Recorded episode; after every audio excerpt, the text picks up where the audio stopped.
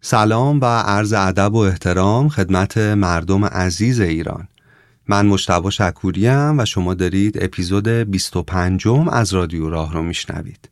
این اپیزود در واقع قسمت دوم سگانه دیداره. ما تو سگانه دیدار بر اساس نگرش آقای کارل گوستاو یونگ با یه نگاه فردی و اجتماعی داریم مسیری رو توصیف می‌کنیم و داریم مسیری رو طی می‌کنیم به نام فرایند تشخص. یونگ می‌گفت اگه یه آدم یا یه جامعه تو فرایند شناخت خودش سه تا قدم مهم رو به ترتیب برداره به نهایت خداگاهی می‌رسه. قدم اول مواجهه با سایه بود که تو قسمت قبلی با کمک نوشته های فرانس کافکا راجع بهش حرف زدیم. قدم دوم درک و شناخت آنیما و آنیموسه که موضوع این اپیزوده و قرار تو این قسمت بهش بپردازیم و راجبش حرف بزنیم. ولی اول باید آنیما و آنیموس رو کمی تعریف کنیم و یه ذره این مفهوم شهودی دشوار رو بازش کنیم توضیحش بدیم. یون فکر می‌کرد هر کدوم از ما مرد یا زن ویژگی های جنس مخالف رو تو عمق روانمون داریم. یعنی حرفش این بود که همه انسان ها از لحاظ روانشناختی در عمق ذهنشون فراتر از جنسیتشونن. یعنی درون هر مردی زنی پنهانه و درون هر زنی هم مردی پنهانه. یونگ می‌گفت هیچ مردی کاملا مردانه نیست و هر مردی در اعماق وجودش چیزی زنانه داره و برعکسش هم صادقه. یعنی هیچ زنی هم کاملا زنانه نیست و درون هر زنی تو اعماق وجودش یک چیز مردانه یک چیزی فراتر از جنسیت خودش وجود داره. آقای یونگ برای توصیف جنبه زنانه ناخداگاه از کلمه آنیما استفاده می کرد و برای توصیف جنبه مردانه ناخداگاه از کلمه آنیموس استفاده می کرد. در واقع آنیموس ایزد یا روح پدرانه یا جنبه مردانه روانه و آنیما ایزد بانو الهه یا روح مادرانه و یا جنبه زنانه روانه این نکته هم باید گفت که هدف از شناخت آنیما و آنیموس تبدیل شدن به یک جنس دیگه نیست. هدف فقط اینه که انسانها نیروها و یه جهانی غیر از جهان خداگاه خودشون رو درک کنن یه جهان متفاوتی رو حس کنن و شهود کنن برای اینکه واقعیت رو از دریچه وسیعتری ببینن و بفهمن. در واقع هدف از شناخت آنیما و آنیموس گسترش آگاهی فرد یا جامعه است. یه نکته دیگه اینجا اینه که آنیما و آنیموس محصور در زنان یا در مردان نیست.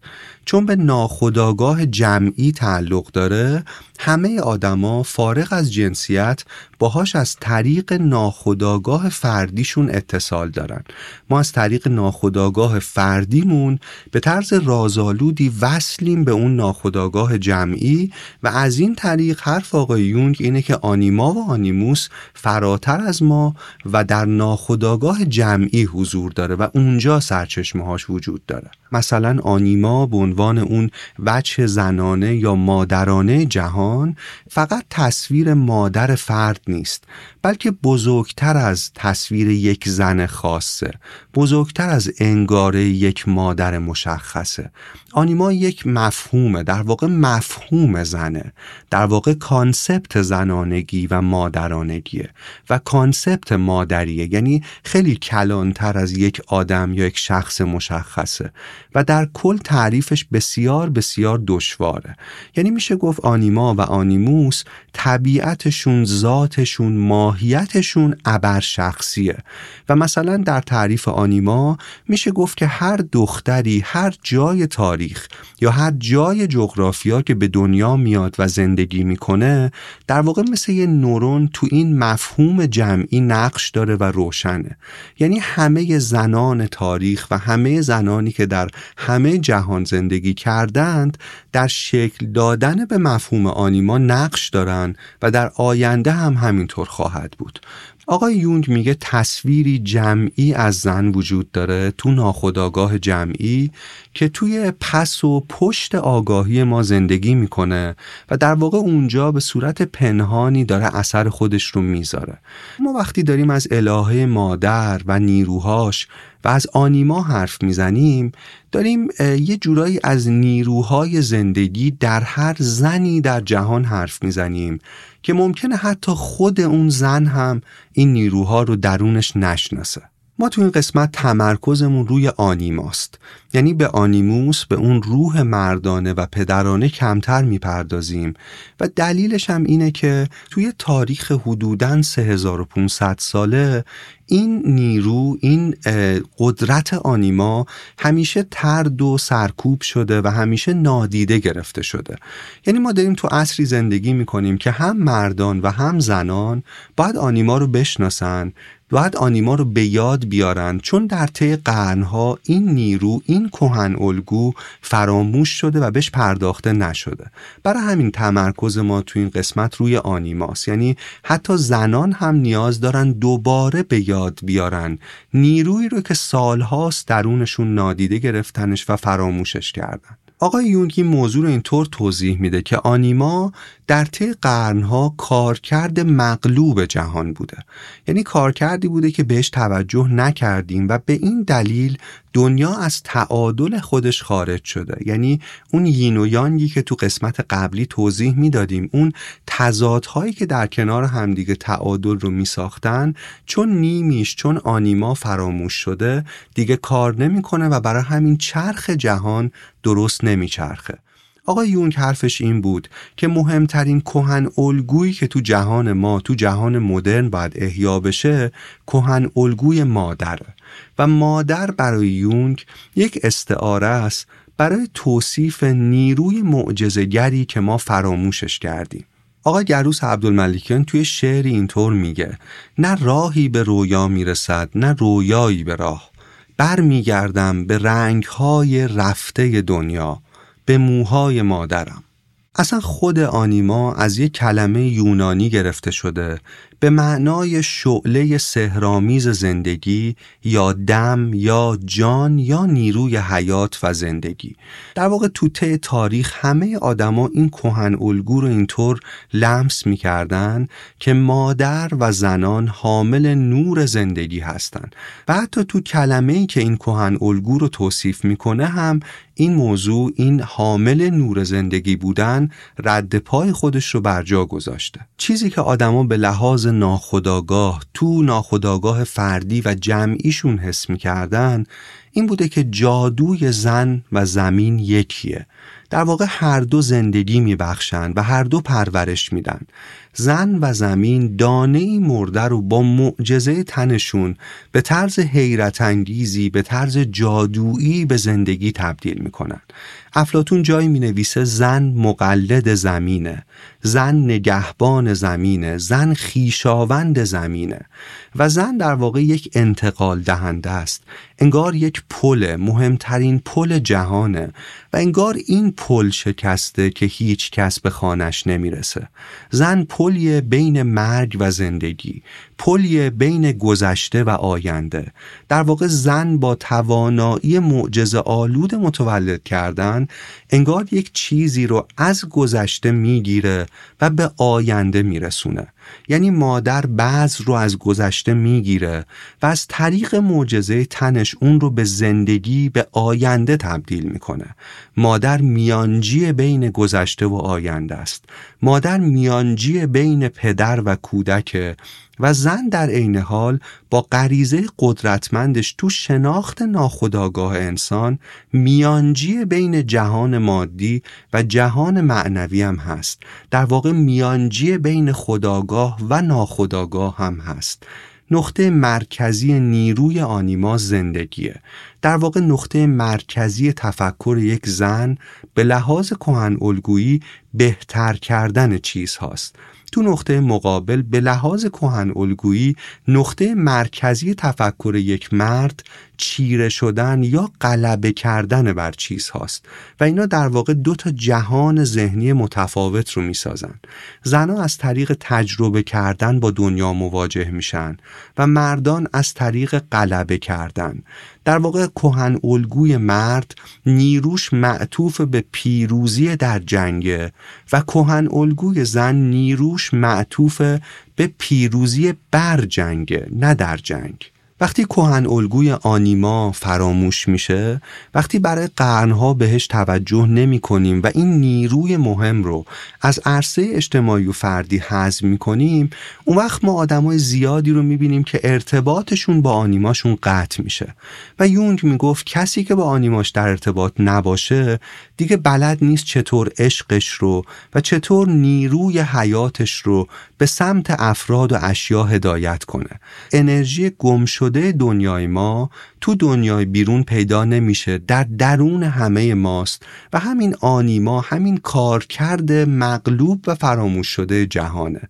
یه افسانه وجود داره به نام افسانه شوالیه و جام مقدس که این موضوع رو این کشکاری دنیا رو خیلی جالب توضیح میده. این افسانه اینطور شروع میشه که پای پادشاه سال خورده مجروح میشه. این پادشاه تو این قصه نماد رویکرد پدر سالارانه به زندگیه و زخمش هم همین چیزیه که توضیح دادیم. یعنی زخمش نماد زخمیه که تو طبیعت و غریزش وجود داره و ایجاد شده.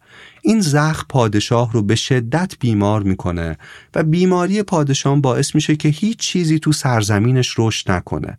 خاک سرزمینش یعنی خاک وجودش دیگه حاصلخیز نیست و هیچ گیاهی اونجا رشد نمی‌کنه و هیچ تولدی تو خاکش رخ نمیده.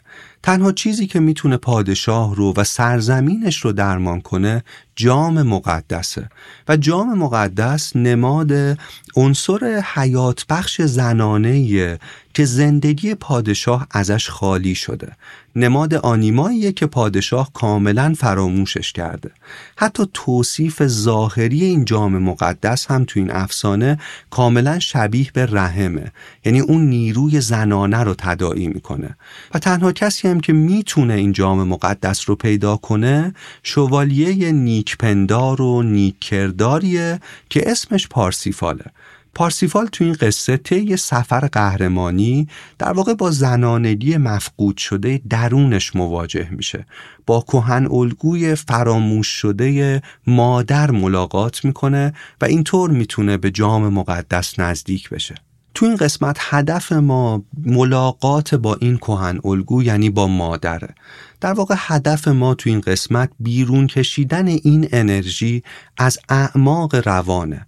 آزاد کردن مادر از زندان ناخداگاهه این کار رو می‌خوایم با تابوندن نور شناخت و آگاهی انجام بدیم. و برای اینکه مفاهیمی که بیان می‌کنیم یک کالبد داشته باشه یک جسم و بدن داشته باشه که بهتر بتونیم ببینیم یا باش مواجه بشیم به نظرم رسید که هیچ کس بهتر از حسین پناهی و اشعارش نمی‌تونه به ما کمک کنه.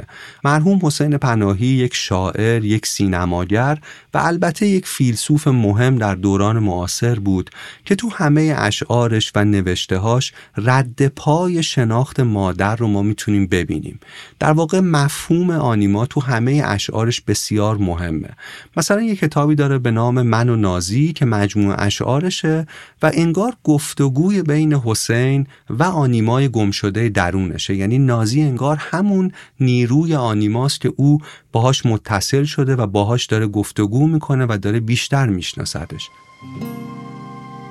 من حسینم پناهیم. خودمو می‌بینم خودمو میشنفم خودمو فکر می‌کنم. اگه دوست داری با من ببین. یا بذار باهات ببینم. با من بگو یا بذار با تو بگم. سلامامونو عشقامونو دردامونو تنهایامونو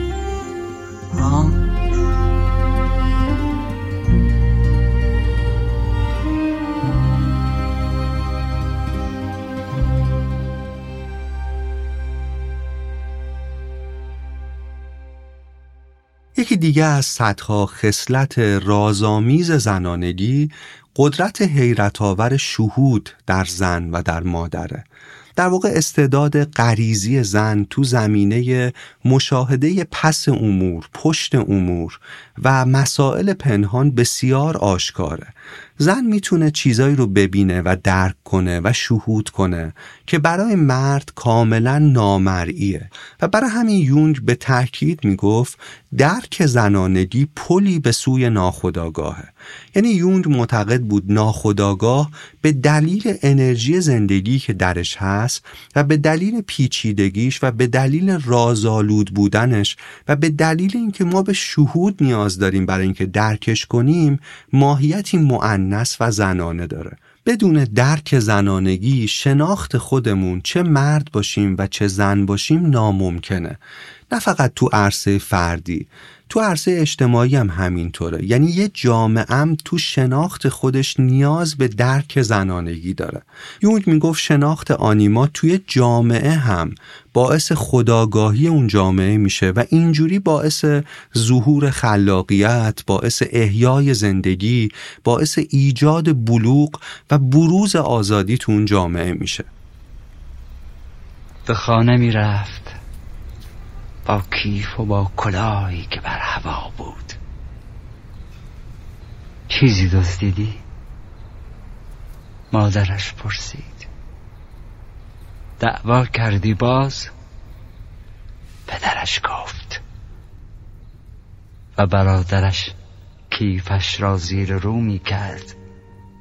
به دنبال آن چیز که در دل پنهان کرده بود. تنها مادر بزرگش دید. گل سرخی را در دست فشرده کتاب هندسش خندیده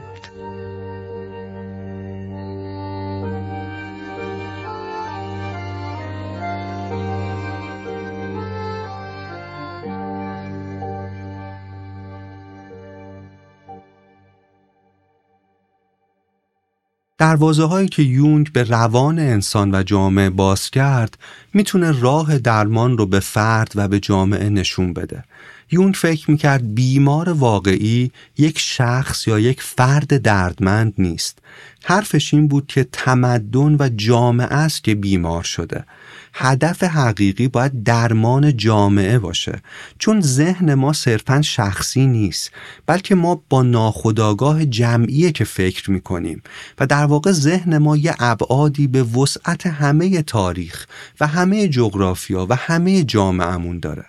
و نگاه یونگ این بود که بیماری تمدن جهانی هم اینه که از چند قرن پیش زمیر ناخودآگاه جمعی با یه عقل مذکر تسخیر شده. یونگ طرفدار آنیما یا آنیموس نبود. در واقع علیه انحصار می جنگید یعنی تلاش یونگ این بود که بتونه هم عقل مذکر و هم عقل معنس رو احیا کنه برای اینکه جهان به اون تعادل تعالی بخش خودش برگرده. بین یین و یانگ همونجور که توضیح دادیم دوباره همزیستی ایجاد بشه و در واقع این باعث شه که چرخهای دنیا دوباره درست بچرخه. یونگ با تنه می‌گفت ما اسیر یه تصویر غلط از آنیموس یا از کهن الگوی مردانه شدیم. حرفش این بود که ما اسیر یه ابهت مردانه کاذب شدیم. و قرنهاست این تصویر رو با مردانگی بالغانه اشتباه گرفتیم. این مردانگی که ما اداشو در میاریم فقط یه نقاب مسخره است که ما روی زخم ها و ترس هامون زدیم تا پنهانش کنیم. یه مردانگی بالغانه نیازی به نمایش قدرت ظاهری نیازی به گذافگویی نیازی به خود برتربینی و نیازی به اعمال خشونت نداره. برخلاف چیزی که جامعه پدر سالار به پسرانش یاد میده یک مردانگی بالغانه فقط با اتصال با آنیما و اون نیرو و اون کهن الگوی مادره و اون نیروی زنانه است که می‌تونه کامل بشه و می‌تونه به اوج تعالی خودش برسه. و البته قرن هاست که ما با کشتن مادر هم نیروها و هم روح زنانه جهان رو کشتیم و هم روح مردانه و مذکر جهان رو دچار بیماری کردیم و جهان رو داریم آرام آرام با این روش به سمت نابودی می‌بریم.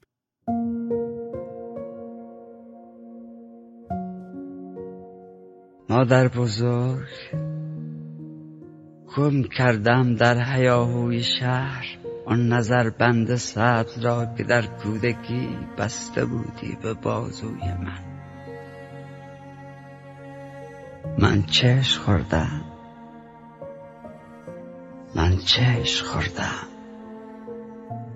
من تکه تکه از دست رفتم. در روز روز زندگانیم.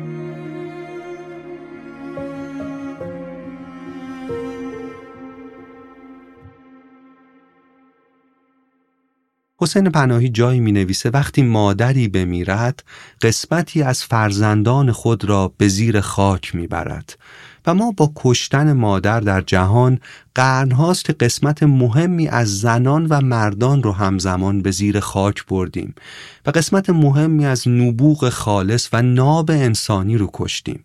نبوغ در یک انسان چیزی نیست مگه میزان توان آنیمای درون اون انسان برای زایش و این فقط با توجه به کهن الگوی مادر می‌تونه ممکن بشه. شما به محض اینکه یه نیروی کهن الگویی و اسطوره‌ای رو درونتون می‌شناسید و میشکافیدش همزمان موفق میشید خودتونم به عنوان تجسم اون نیرو باز کنید. اگر این عظیمترین نیروها به خاطر نگرش غلط فرهنگی برچسب بد، برچسب ممنوع، برچسب ضعیف یا درجه دو بخوره تو عمق روان فرد و در عمق روان جامعه این انرژی فرو بسته میمونه و اسباب انواع بیماری های روحی و روانی میشه. و همین اتفاق هم تو دنیای ما تو جهان مدرن افتاده. ما در واقع با زندانی کردن مادر این کار رو کردیم. خودمون و جهان رو بیمار کردیم. و خلاصه که به قول حسین پناهی ما ساکنان این خرس بزرگ همه سرماخورده یک زمستانیم.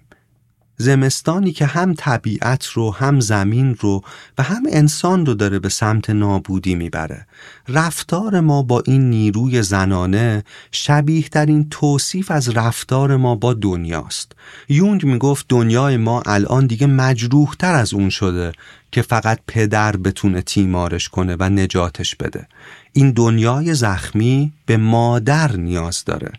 به ترکیبی از درایت زنانه، هوش عاطفی، عشق، مراقبت، پرورش، صبر و انعطاف.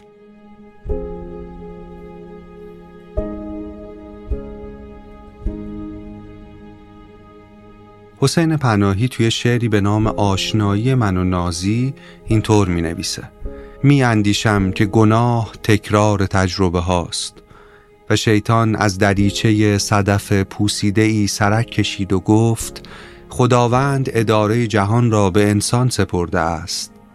گوش دادم به سقوط بلوط پیر و زمستانی از پی زمستانی میگذشت. تا در بامدادی سفید شعله‌ای در هیئت زنی دستش را بر شانه سردم گذاشت.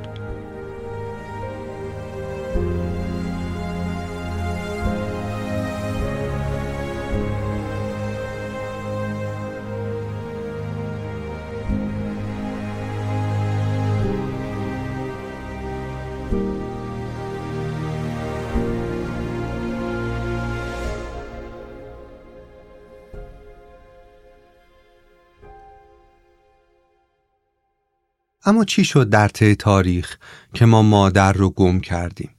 برای جواب دادن به این سوال باید بریم به خیلی خیلی سال پیش. کاوشای باستانشناسی از حدود سی هزار سال قبل از میلاد مسیح نشون میده که مفهوم الهه بزرگ، مفهوم مادر جهان، مادر بزرگ طبیعت و زمین اولین دریافت های انسان از جهان بوده. یعنی یه رابطه عمیق بین انسان و کهن الگوی مادر به عنوان یکی از حقایق ابدی در طی تاریخ تون ابتدای شناخت انسان از جهان برقرار بوده. یعنی هیچ فرهنگی تو جهان نیست که باستابی از این رابطه در سالیان دور درش نباشه. تا حدود 3500 سال پیش الهه ها یا کهن الگوی مادر یا ایزد بانوها تو حیات معنوی انسانهای جوامع مختلف وجود داشتند. تو ایران، تو دره های دجله و فرات، توی رود نیل، در هند، در چین، در شرق، در غرب، در همه جهان روح مادر جهان جاری بوده و این مادر تو اسطوره های اقوام مختلف یه نقش حمایتگر و اداره کننده و تأمین کننده بر عهده داشته. اما اتفاقهایی تو دنیا میفته که مادر رو از 3500 سال قبل تا امروز به یه دیگری ترد شده و حذف شده تبدیل می‌کنه. برای اینکه اینو بهتر توضیح بدیم یه ذره مکس کنیم و راجع به این یه ذره حرف بزنیم که شاکله حسی رفتاری جوامع مختلف بر اساس اسطوره هاشون چه شکلی بوده. ببینید جوامع اولیه رو میشه به دو دسته تقسیم کرد که هر دسته بنا به زیستشون نوع زندگی روزمرهشون استوره های مقدس شبیه به خودشون و شبیه به شرایط خودشون رو داشتن. دسته اول جوامع کشاورزی و دامداریه. اینا کسایی بودن که اصطلاحا غذا رو اهلی کرده بودن. یعنی زندگی روزمرهشون با کاشتن و پرورش و به دنیا آوردن شکلهای مختلف زندگی با زندگی دادن در واقع آمیخته بوده. و برای همینم چهره های استوره اصلیشون هم معنس بودن. یا اینکه چهره های در واقع ایزدبانو یا الهه تو فرهنگ استورهیشون بسیار مهم بوده و جاری بوده. اما دسته دوم جوامع بیابانگرد و مهاجم بودن. که چون شکار کردن و حمله کردن و توی کلام چون کشتن و نه پرورش دادن اموراتشون رو میگذرونده چون اینطوری زندگی می‌کردن خدایان و استوره هاشون هم شبیه به خودشون مزکر و خشن و تندخو بودن و در واقع نظام استورهیشون در خدمت ستایش یه روان مردانه با خصلت‌های مهاجم بوده. مطالعه تاریخ نشون میده که جوامعی که نیروهای اسطوره‌ایشون توی تعادل باشن یعنی هم مؤنث و هم مذکر باشن و از این طریق فراتر از جنسیت باشه نظام اسطوره‌ایشون تو جنبه مختلف سعادت کلی بشر رو بهتر می‌تونن تأمین کنن محقق کنن. و تو این کار تو تحقق سعادت انسان موفق ترن دو نمونه از این جوامع دسته دوم که اسطوره هاشون خصلت های مذکر خشن داشتن. یکی جوامع سامی اقوام سامی و دیگری اقوام هند اروپایی مثلا در مورد سامی ها نخستین پادشاه بزرگشون یعنی سارگون اول حدود دو هزار سال قبل از میلاد مسیح شروع کرد فرمان روایی کردن شروع کرد سامی ها رو سازماندهی کردن و اسطوره های مردانه و مذکرشون رو هم مذکرتر کرد و در واقع اینطور روان این قوم رو شکل داد و آمادهشون کرد برای تهاجم به قبایل همسایشون این کار حدود 500 سال ادامه پیدا کرد به دست جانشینان سارگون اول تا اینکه 1500 سال قبل از میلاد مسیح شروع کردن قلمروشون رو گسترش دادن و سرزمین های زیادی رو اول در اطرافشون و بعد در جهان دورتر فتح کردند. مرگ مادر با پیروزی این قبایل باستانی آغاز شد. بعد از تسلطشون استوره های خودشون رو تحمیل کردن به اون جوامع و سرزمین هایی که فتح می کردن تو این استوره شناسی جدید مجمع خدایان مذکر قدرت رو به دست می گیرن و طی حالا داستان ها و افسانه هاشون جنگی بین اینها و الهه ها و خدایان معنس شکل می‌گیره به مادر بزرگ همه خدایان دشنام میدن زخمیش می‌کنن بعد میکشنش تکه تکش می‌کنن و چون خودشون به عنوان نیروهای مذکر قدرت خلق کنندگی و آفرینندگی نداشتن با تکه های بدن این مادر بزرگ جهان جدیدی رو خلق می‌کنن. این آغاز فرض آفریننده بودن عقل مذکر تو تاریخ بشره. تو اسطوره های قبلی مادر خود جهان بود. یعنی مادر تو هر چیز زنده ای زندگی می کرد جهان جسم مادر بود و روح جاری در جهان روح مادر و این در واقع روح حمایتگر بود. قلب مادر با جهان می تپید و با جهان می رخصید. اما تو این نظام استوره جدید پدر و پسر با تکه های تن مادر جهان رو خلق می‌کنن. خلقش می‌کنن اما به عنوان خالق درش دیگه حضور ندارن. دیگه تو هر برگی یا تو هر درختی یا تو هر جانوری یا تو هر پرنده ای یا انسانی دیگه الوهیتی وجود نداره. یعنی خدا که مذکر شده از این لحظه طبق این نظام اسطوره شناسی جدید دیگه بیرون جهان میسته و دیگه در هر پدیده کوچک در جهان حضور نداره در واقع به آنجا میره و دیگه اینجا نیست. جهان اینطور خالی از معنا شد.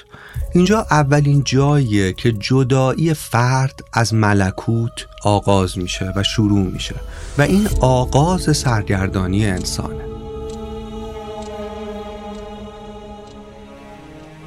میزی برای کار کاری برای تخ تخشی برای خواب خوابی برای جان جانی برای مرگ مرگی برای یاد یادی برای سنگ. این بود زندگی.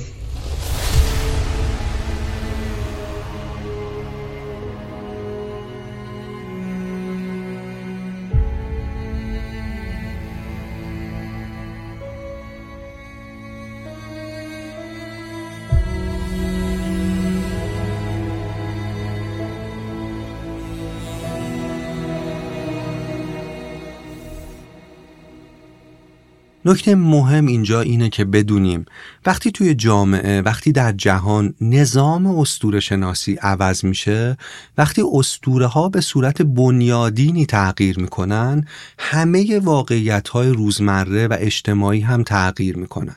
مثلا بعد از حاکم شدن عقل مذکر می‌بینیم که همه چی عوض میشه. مثلا کاوش های باستانشناس ها نشون میده که حتی شکل گورستان ها هم عوض شده بود. مردها دیگه در کنار هم و تو قبرهای مجلل دفن می شدن که نشون دهنده برتری اجتماعیشون بوده و زنان و بچه ها تو پایین دست قبرستان و در قبرهای بینام و نشان و مسطح دفن می شدن و در واقع یه انگاره مهم آروم آروم توی جهان جا میفته که باید با زنان مثل کودکان رفتار کرد و در واقع این عقل مذکره که باید همه تصمیم ها رو بگیره.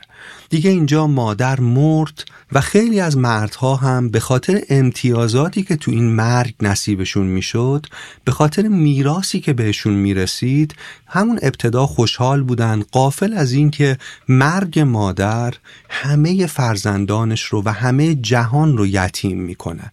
تقریبا اسطوره های مبتنی بر مادر دیگه کاملا فراموش شدن.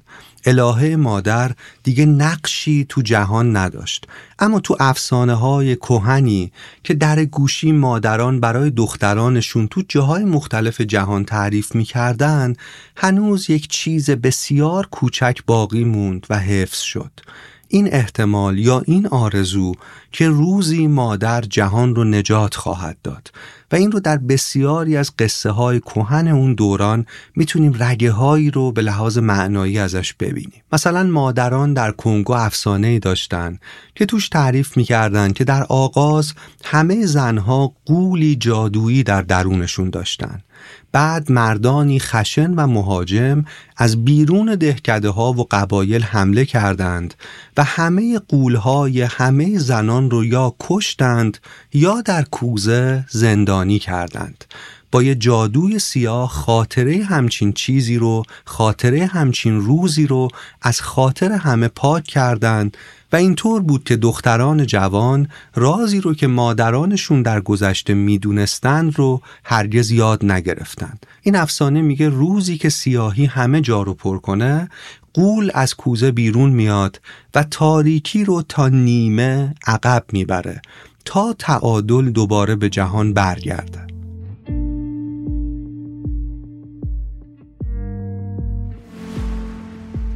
این قسمت از رادیو راه با حمایت گروه فرزانگان فارس نیکو ساخته شده. یه مجموعه صنعتی تو بخش خصوصی هن که از سی سال پیش کارشون رو شروع کردن تو زمینه های مختلف صنعتی و تولیدی فعالیت دارن نوآوری های فنی زیادی رو رقم زدن و برای هزاران نفر هم توی مدت شغل ایجاد کردند ارزش های مرکزی سازمانشون هم مسئولیت پذیری و تعهد توسعه و نوآوریه. ممنونیم از گروه فرزانگان فارس نیکو که برای تولید این سگانه ما رو همراهی و حمایت کردن.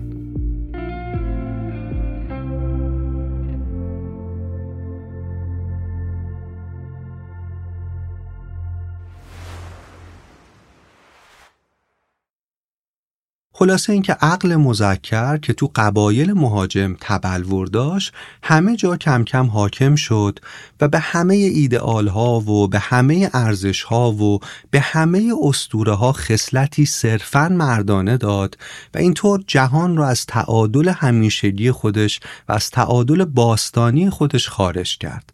یعنی بعد از تسلط اقوام مهاجم مادر از ساحت معنوی جامعه تبعید شد. از ساختارهای نمادین فرهنگی جامعه کم کم بیرون رونده شد و این ریشه بسیاری از مشکلات روحی و روانی ما تو سطح فردی و اجتماعی شد. از اینجا به بعد دیگه تاخت و تاز عقل مذکر همه جا و تو همه زمانها دیده میشه. از اینجا به بعد هر زنی یاد می‌گیره تو این فرهنگ مذکر جدید که از نیروهاش بترسه و تواناییهاش رو انکار کنه و حتی حقش در زندگی بخشیدن به جهان رو هم فراموش کنه و انکار کنه. به لحاظ فرهنگی هم محتواهایی تولید میشه که در واقع این توانایی ها رو و این حقوق رو سرکوب کنه. مثلا 500 سال قبل از میلاد مسیح اولین تراژدی نویس یونان تو نمایشنامه های مختلفش این کار رو می‌کنه. یه جایی تو یکی از نمایشنامه‌اش به عنوان مثال می‌نویسه چیست سهم زن در زندگی دادن به آنچه که فرزندش خوانند جز آنکه دایه بذری زنده باشد. بذر به دست پدر کاشته آید و بس. زن بیگانه ای باشد که به دایگی آید تا جوانه حیات را به امانت در خود گیرد و حتی صاحبش هم نیست. یا مثلا چند قرن بعد سرکله یک فیلسوف و یک الهیدان یهودی پیدا میشه به نام فیلون که اهل اسکندریه بوده و حدود پنجاه سال بعد از میلاد مسیح می نوشته مثلا یکی از ایدههاش اینه که توی بهشت قبل از حبوط این حوا یا این زن بود که آدم رو وسوسه کرد تا میوه ممنوع رو بخوره. و برای همین به نظر فیلون زن عامل بزرگترین گناه و خرابکاری تاریخ بوده پس دیگه نباید تو مسائل مهم دخالت کنه. ما شاید اسم فیلون رو هم حتی نشنیده باشیم اما رسمش تو ناخداگاه جمعی جامعه که با عقل مذکر تسخیر شده بود و دنبال محتوایی بود که این عقل رو تایید کنه به جا موند و تا قرنها پژواک داشت توی تاریخ. فیلون جای دیگه می نویسه فقط نفس مرد. استعداد معنوی رسیدن به خدا و پرداختن به امور غیر خاکی و سعادت جاودانه رو داره. بعد یه ذره پایین تر اضافه می‌کنه که فلواقع برای سعادت جامعه راهی جز ترد کامل جنسیت زنانه از عرصه عمومی وجود ندارد. زیرا جنس زن از ماده و طبیعتی است که جسمانی و پذیرنده امور محسوس است ولی جنس مرد فعال معقول غیر جسمانی و نزدیک به شعور و تفکر می باشد این فقط دو نمونه از آثاری بود که تو اون سالها تولید می شد ولی به صورت کلی آرام آرام نسبت مرد به زن به خدایگان و بنده تبدیل شد. عقل مذکر تمام ساحت خداگاهی جامعه و انسان رو اشغال کرد و این باعث شد تا ما فقط نیمی از عقل رو درک کنیم. فقط عقل مذکر و روایت اون رو از حقیقت بشنویم. در واقع این باعث شد فقط نیمی از طعم هر حقیقتی رو بچشیم. اما تو طی این تاریخ طولانی بیش از 3500 ساله لحظه های نابی هم بود که عقل مذکر تعدیل شد. مثلا به لحاظ الهیاتی لحظه هایی و دهه هایی تو این تاریخ بلند داریم که یک خدای بیجنس خدایی که به تأکید نه مرده و نه زنه و فراتر از جنسیت و متعادله معرفی و متولد میشه. خدایی که نه پدره و نه مادره خداست. اما زیاد نمیگذره که بلا فاصله این ایده رهایی بخش که می‌تونه جهان رو به تعادل برسونه می‌رسه دست سلسله های پادشاهی چند قرنه ای که عملا هیچی از عمق الهیاتی این ایده ها نمی‌فهمن و باز خدا با تفسیر این آدم ها مذکر و به پدر تبدیل میشه. در ادامه چهره های مهم زیادی تلاش کردند که روح زنانه جهان رو از دست این سلسله های پادشاهی نجات بدن و تلاش کردند در واقع کمک کنند که تعادل برگرده به دنیا. اما زورشون به عقل مذکر ریشهدار حاکم بر تاریخ نرسید.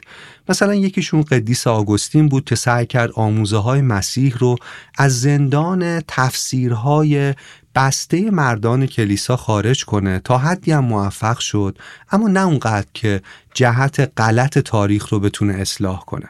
یا مثلا تو قرن پنج هجری یه آدم حیرت انگیزی به نام محی الدین ابن عربی تلاش کرد مثل آگوستین این اصلاح رو انجام بده اما زورش به پادشاهان و علمای پدرسالار جامعش نرسید.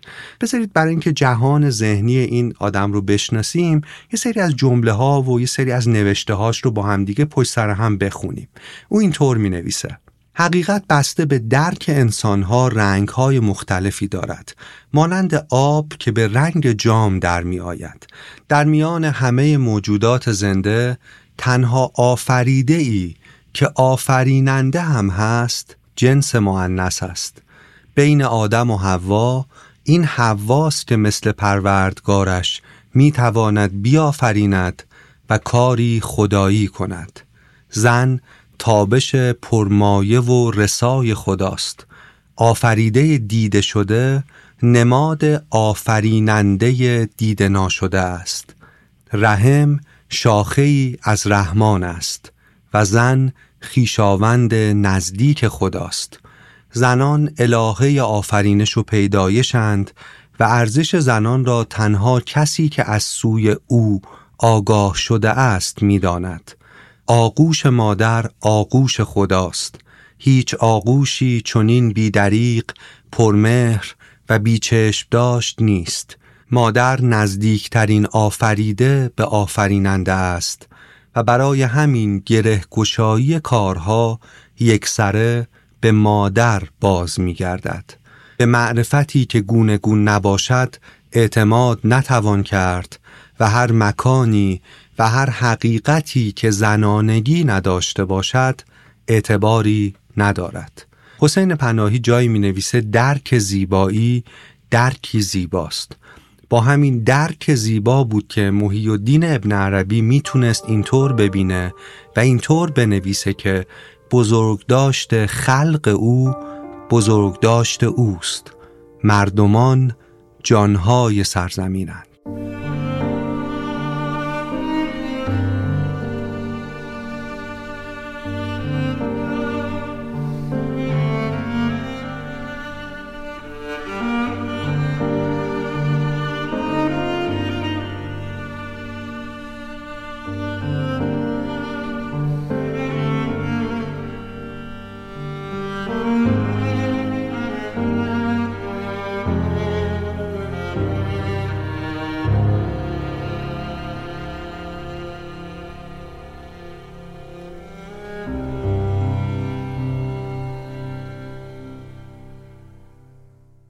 اما همه این تلاش ها و این لحظه های درخشان متعادل کردن عقل مذکر تقریبا در کلیت داستان بی سمر بود.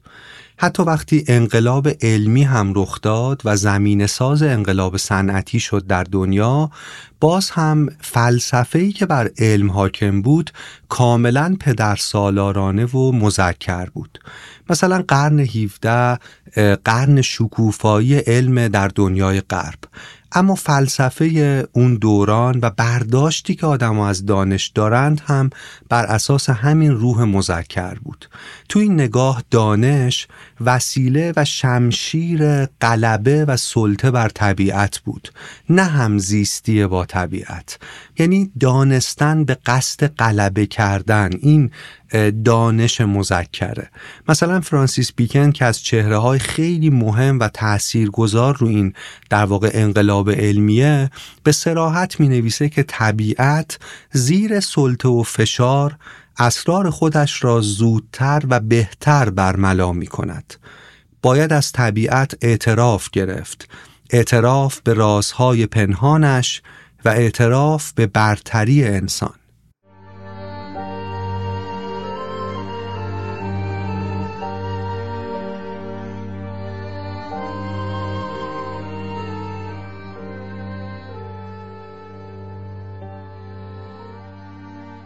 بعد از آن شب بود که انسان را همه دیدند.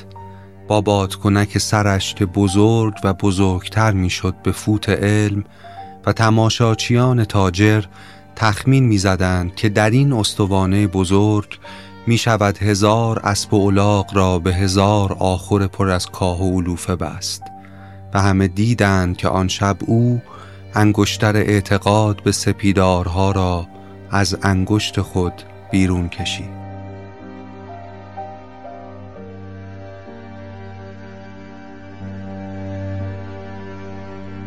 جا مانده است.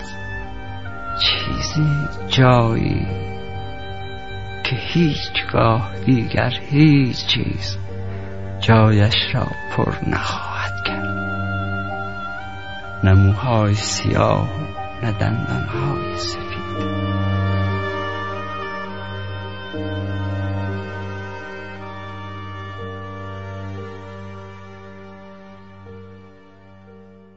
ما با حدود 3500 سال استیلای عقل مذکر تو حوزه های مختلف طرفیم.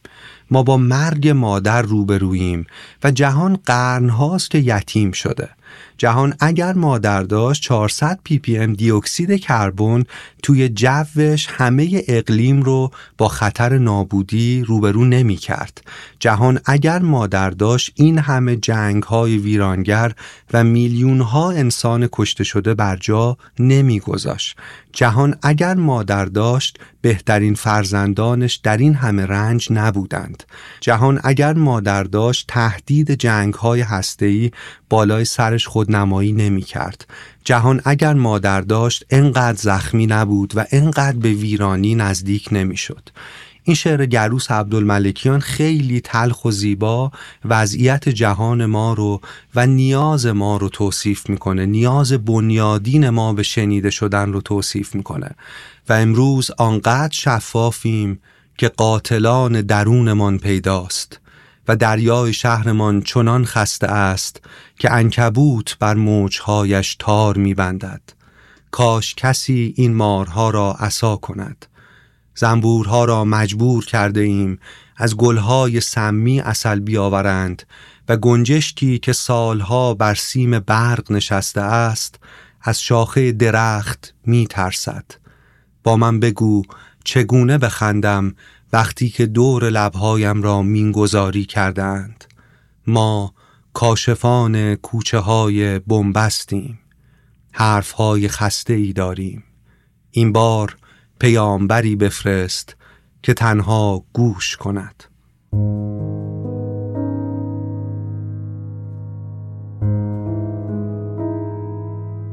بی تو نه خاک نجاتم داد. نه شمارش ستاره ها تسکینم. سراسیما مشتاق سی سال بیهوده در انتظار تو ماندم و نیامدی. نشان بان نشان که دو هزار سال از میلاد مسیح میگذشت. و عصر عصر والیوم بود و فلسفه بود. ساندویچ دل و جیگر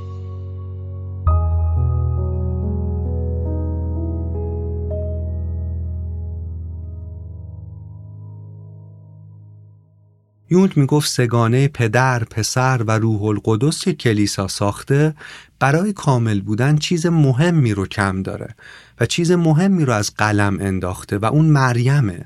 مریم روح این جهان بیروح می‌تونه باشه و در واقع می‌تونه اون دستگاه فکری رو کاملتر کنه و از چنگ جنسیت از چنگ پدر یا مادر بتونه رهاش کنه.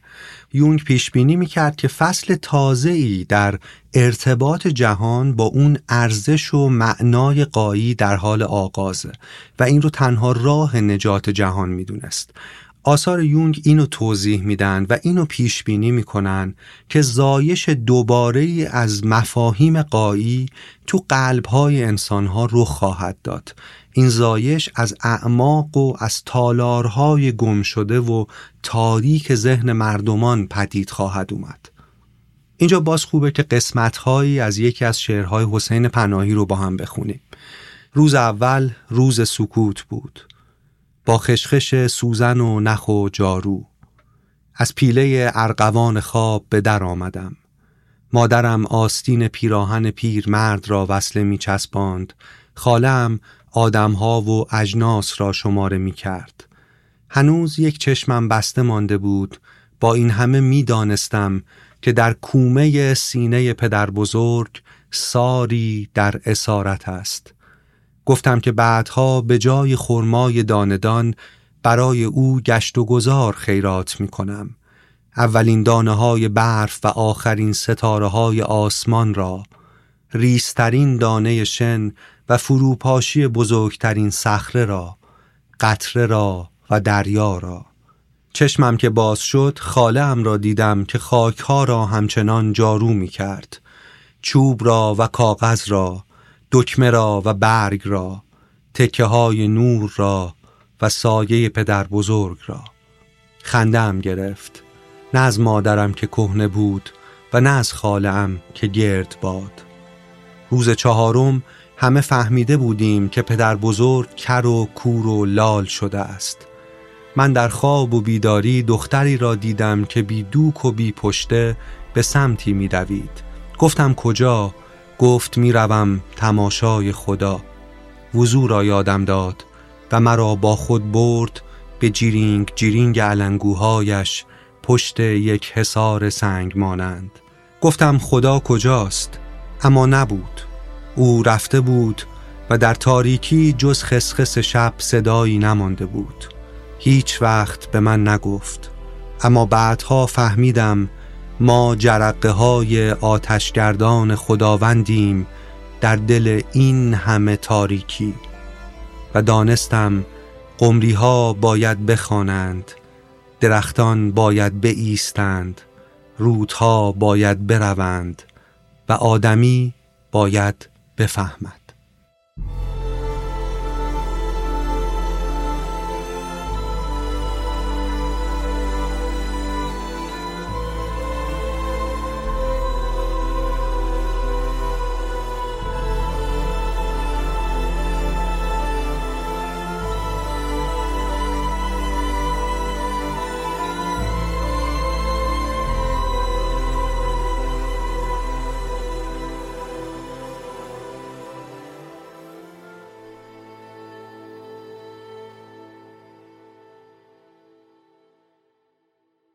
سوال بسیار مهمی که اینجا میشه پرسید اینه که حالا بعد از گذشت سالها و هزارها از سرکوب مادر آیا او قادر هست به فرزندانش یاد بده که اونها چه کسانی هستند؟ برای اینکه ما بفهمیم واقعا چه کسی هستیم و چه باید بکنیم تو زندگیمون باید بتونیم تا حد امکان مادر رو درک کنیم اما سوال اینه که چطور؟ ملاقات با مادر چه مراحلی داره و اینجای بحث می‌خوایم به این موضوع بپردازیم. سه مرحله در مواجهه با آنیما یا ملاقات با کهن الگوی مادر تو روان وجود داره. مرحله اول قدم اول مواجهه در واقع درک تصویر مادر خوبه. که حالا این رو جلوتر توضیح میدیم. مرحله دوم مرحله درک سایه مادره یا تصویر نامادریه که به اینم می‌پردازیم و مرحله سوم مرحله جدایی ودا و رفتن به سوی سرنوشت با کولهبار یک شناخت برای انجام عمل و دست زدن به اقدام. در واقع جدا شدن از مادر با یک شناختی که بهش رسیدیم. اما بیاید از قدم اول شروع کنیم و در مورد ملاقات با اون تصویر مادر خوب یا مادر التیامگر بیشتر توضیح بدیم. تو اولین مرحله وقتی ما با کهن الگوی مادر مواجه میشیم اول باید التیام پیدا کنیم. یعنی باید فقط روی حمایتگر و روی آرامش بخش و روی التیامگر مادر رو ببینیم. کودک از خطرهای دنیای بیرون به پدر پناه می‌بره و از خطرها و تاریکیها و رنجهای دنیای درون به مادر یعنی از رنجهای روان به مادر پناه می‌بره. تو این مرحله ما در واقع با شناخت روی روشن مادر تلاش می‌کنیم به التیام برسیم. برای اینکه ما اینجا زخمی تر از اونیم که بتونیم کاری انجام بدیم. به خودمون نگاه کنیم و ببینیم که چقدر خسته ایم چقدر افسرده و زخمیم. چقدر گیج و بیهستیم چقدر فرسوده ایم چقدر تنهاییم. و راه شفا تو این مرحله دریافتن روح حمایتگر مادره. مدت زمان بسیار طولانی که مادر گم شده و از یادها رفته و تو اولین مرحله مواجهه با آنیما ما باید در واقع به التیام برسیم. مادر از میان رویاهای شبانمون با ما زمزمه می‌کنه. این مادر ذهنیه که ما رو فکر می‌کنه. جایی زندگی می‌کنه که هنر، عشق، زیبایی، زبان، ارتباط، آواز و آرزوها اونجا ساخته میشن. اگه زخم عمیقی دارید بدونید که این یه دره. اگه قصه دردناک و کهنه دارید بدونید که این یه دره یک در به سمت این مادر. اگه با زیبایی به شوق میاید بدونید که این دره. اگر رنج بزرگی روی شونه های روانتون سنگینی می‌کنه بدونید که این راه ورود به جهان مادره. این در ما رو به سرزمین مادر میرسونه به خانه مادر میرسونه. و اونجا ما می‌تونیم عشقی رو دوباره تجربه کنیم که کاملا غیر مشروطه.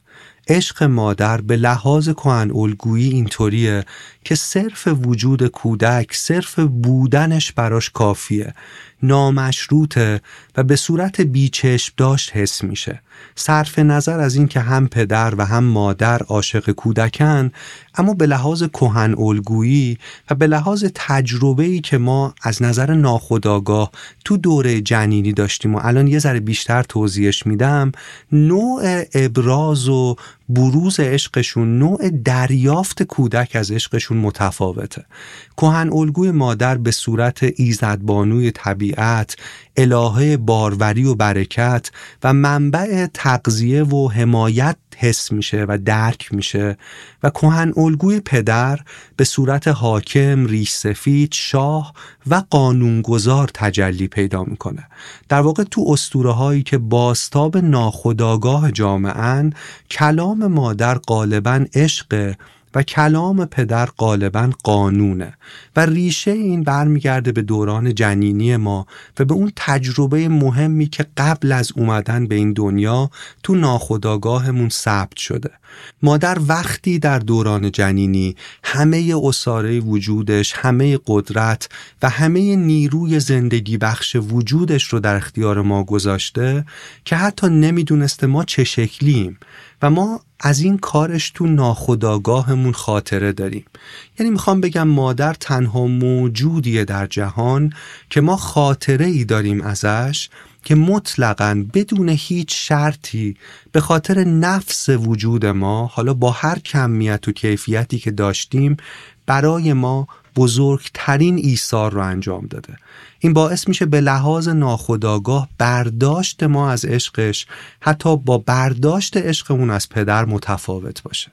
ما تو اولین مرحله مواجهه با آنیما یا مادر شکل رقیقی از این تجربه اتصال دوران جنینی رو حس می‌کنیم و انگار اینجا زخم هامون بالاخره مرهمی پیدا می‌کنه. برای اینکه این مرحله رو بهتر حس کنیم این مرحله اول رو بهتر بتونیم توضیح بدیم بذارید یه قصه براتون تعریف کنم. تو افسانه های کوهن مردمان شرق اروپا یه قصه قدیمی هست که خیلی زیباست. قصه ها با یکی بود یکی نبود شروع میشن. تا همون اول قصه بگن این ماجراها در مرز بین دو جهان رخ میدن. در مرز بین جهان خداگاه و جهان ناخداگاه. در جایی که یکی بود و یکی نبود. در جایی که هیچ چیز در اون اونطور که در اول کار به نظر میاد باقی نمیمونه و همه چیز تغییر می‌کنه. بیاید قصه رو شروع کنیم. یکی بود یکی نبود. شخصیت اصلی این قصه مادر بزرگ کهنسالیه که تو اعماق برهوت و بیابون زندگی می‌کنه. بیابون و دریا نماد ناخداگاه تو قصه ها چون بی انتهاست چون ناشناخته است و چون کمتر کسی ازشون گذر می‌کنه و درش پر از رمز و راز و جادوه. این افسانه میگه این مادر پیرتر از زمانه و راه شناختش اینه که بو و عطر زندگی میده. این افسانه میگه این پیرزن کسانی رو که در جستجو باشن در بیابان رو راهنمایی می‌کنه. بعضیا ولی خیلی گم میشن و از دست میرن توی بیابون. زن کهنسال مادر اونها هم هست. او استخوانهای مسافران گم شده و از بین رفته رو پیدا می‌کنه و کنار همدیگه میچینه. استخوان آخرین چیزیه که از ما میمونه. مادر از اینجا شروع می‌کنه. آخرین تکه های باقی مانده از ما رو سرهم می‌کنه و نجات میده. طبق این افسانه مادر بایگانی همه حسها، قصه ها، رنج ها، لالایی ها و آوازهای همه زنان همه زمان هاست. اسم دیگش اینه آنکه می‌داند آنکه می‌داند استخوانهای گم شده رو کنار هم میچینه براشون سوگواری می‌کنه و بعد شروع می‌کنه یه آواز جادویی شبیه لالایی براشون می‌خونه که همه زنان جهان در این آواز صداشون شنیده میشه. کم کم آواز اثر می‌کنه و گوشت و خون و پوست و بعد زندگی بر میگرده به استخوانهای فرد گم شده این لحظه آغاز ملاقات با مادره با او که می‌داند و او که التیام می‌دهد.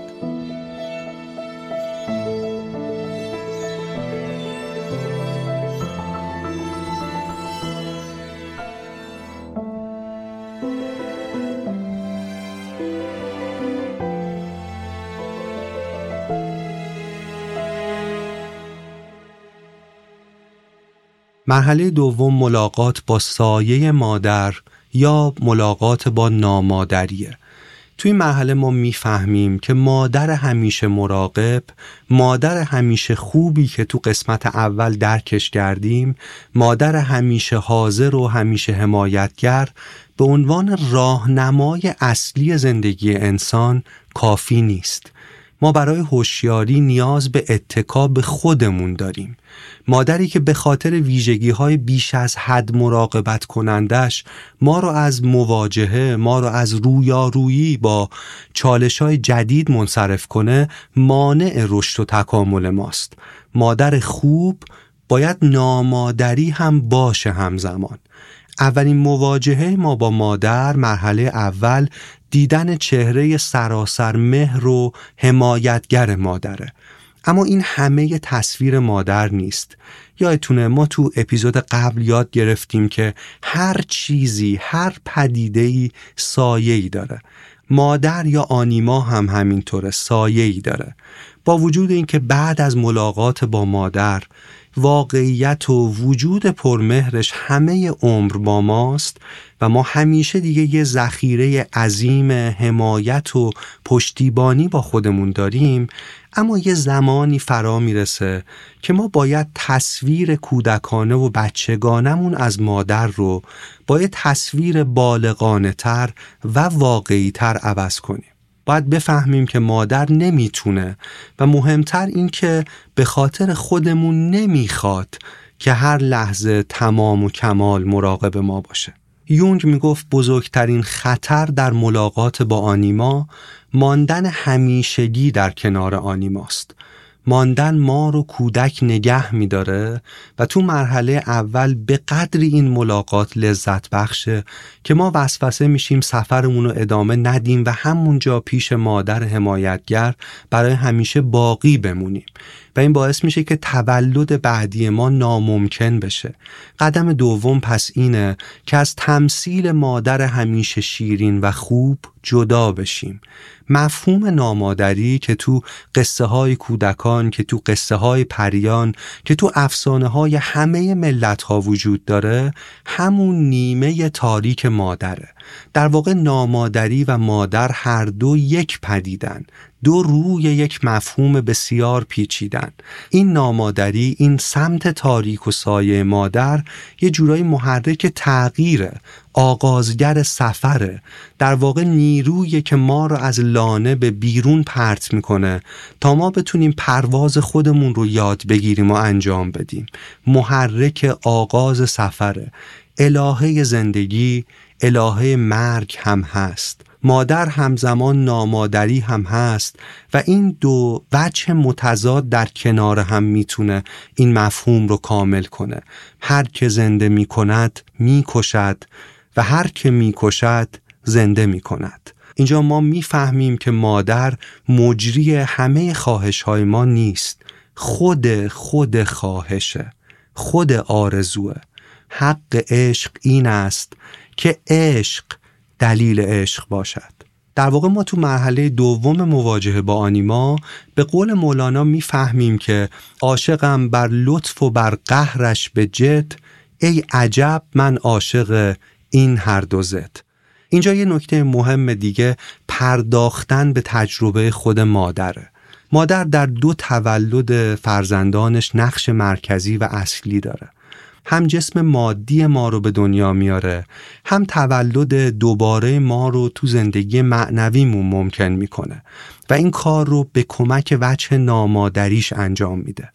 مادر تو تولد اول فرزند با تجربه سختترین درد جسمانی موجود تو جهان فرزند رو به دنیا میاره و بعد پرورش میده و تو تولد دوم با تجربه سختترین درد روانی ممکن فرزند رو آماده می‌کنه تا برای ورود به دنیا ازش جدا بشه. در واقع مادر ایثار می‌کنه و جگرگوشش رو میسپاره به زندگی. در مقدس بودن مادر همین بس که مادر دو بار بیشترین درد و رنج ممکن رو برای دو تولد فرزندش تحمل می‌کنه. او تو تولد اول به عنوان مادر رنج می‌کشه و تو تولد دوم نقش نامادری رو آگاهانه بازی می‌کنه تا فرزند بتونه جدا بشه ازش. ما اگر می‌خوایم که با درک درست و با تصویر کامل از ملاقات با آنیما برگردیم باید بدونیم که مادر نصف و نیمه با ما بر نمیگرده. کلیت و تمامیت مادر رو باید بشناسیم. همش رو باید بشناسیم تا برای همیشه او و نیروهاش با ما باشه. اگه این مرحله دوم رو هم پشت سر بذاریم دیگه مادر همیشه در عمق روان ما هست. فراتر از خیر و شر همیشه با ماست و میشه در هر لحظه از سفر پرماجرامون برگردیم به آغوشش. اگه این مرحله دوم رو پشت سر بذاریم مرحله سوم ملاقات با مادر یا آنیما فرا می‌رسه. یعنی اگر به درک کامل از مادر برسیم اون وقت می‌تونیم به درک عمیقی از خودمون و از رسالت خودمون در دنیا برسیم. اینجا ما می‌تونیم مهمترین پرسش جهان رو بپرسیم و با پاسخ برگردیم به زندگی روزمرمون به زندگی قبلیمون. و اون سوال اینه که من کیم؟ من چه کسی هستم؟ میگن دونستن پاسخ این سوال شبیه به یک معجزه است و نکته اینه که معجزه فقط تو ساحت ناخداگاه ممکنه رخ بده. میگن به تعداد آدمهایی که تو همه تاریخ زندگی کردن برای این سوال جواب وجود داره. برای همین نمیشه گفت پاسخ دقیق چیه. فقط میشه گفت آن که می‌داند می‌داند.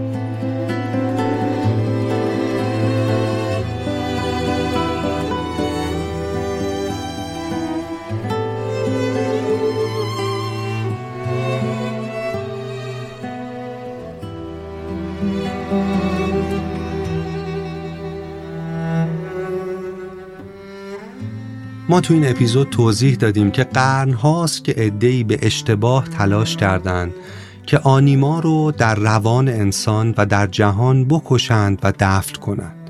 یونگ اما معتقد بود که هیچ چیز هرگز برای همیشه در روان از دست نمیره و راه نجات جهان از نابودی رو راه نجات حیات و زندگی در سیاره زمین رو احیای آنیما می‌دونست احیای مادر کمک می‌کنه تعادل دوباره به جهان نامتعادل ما برگرده. مطالعات گسترده‌ای که ساختار اجتماعی تمدن‌های مختلف رو بررسی کردن نشون میدن که این تمدن‌ها وقتی در اوج شکوفایی بودن این جامعه وقتی خوشکار کرد و متوازن بوده که نه پدر سالار بوده و نه مادر سالار. یعنی همه نیروهای معنس و مذکر می‌تونستن تو روان فرد و تو روان جامعه جریان داشته باشند و این زیر ساخت شکوفاییشون بوده. این همه مطالعه نشون میده که این تعادل باید هدف هر جامعه ای باشه که به سعادت انسان فکر می‌کنه. جوامعی که از نهایت زیبایی هماوایی همه امکانات صدای انسان برخوردار بودند تونستند به شکوفایی و به سعادت برسند خیشتن انسان و خیشتن جامعه به دنبال تعادله و تعادل همونطور که تو قسمت قبل گفتیم از تضاد حاصل میشه. در واقع یین و یان کنار همدیگه با هم تعادل رو می‌تونن بسازن. و برای رسیدن به این هارمونی باید آنچه نیست آنچه حذف و انکار شده و کارکرد مغلوب جهان به تعبیر یونگ برگرده و در واقع این با بازگشت مادر ممکن میشه. یونگ از عواست کار پژوهشیش دیگه صریحا و مکرر تو نوشته هاش تو سخنرانیاش تو مصاحبه هاش پیش بینی می‌کنه که دنیای زنانه در راهه. حرفش اینه که بعد از این همه قرن آزمودن عقل مذکر با همه خوبی و بدیاش با همه دستاوردها و شکستهاش ناخداگاه جمعی به این نتیجه رسیده که در سراسر جهان عقل معنس هم باید احیا بشه و به محض اینکه این خداگاه بشه این تغییر رخ خواهد داد. یونگ با شهود قریبش می‌دید. تز و آنتیتز عقل مذکر و عقل معنس در همزیستی با همدیگه می‌تونن سنتزی بسازن که فراتر از جنسیته و این عامل شکوفایی جهان جدید میشه. تو این دوران به طرز حیرت انگیز و عجیبی فرزندان آبستن مادر خواهند بود. فرزندان مادر رو متولد خواهند کرد. مادر متولد میشه با پدر ترکیب میشه و از این ترکیب معنایی بی جنس دوباره وارد جهان میشه و این تعادل رو به جهان برمیگردونه. هدف نهایی اینه که در پایان به شناختی فارغ از جنس و فراتر از جنسیت برسیم و این ممکن نمیشه مگر اینکه زیباترین کلمه جهان دوباره به سطح آگاهی جهان بازگرده. و اون کلمه چیزی نیست جز مادر. رادیو راه.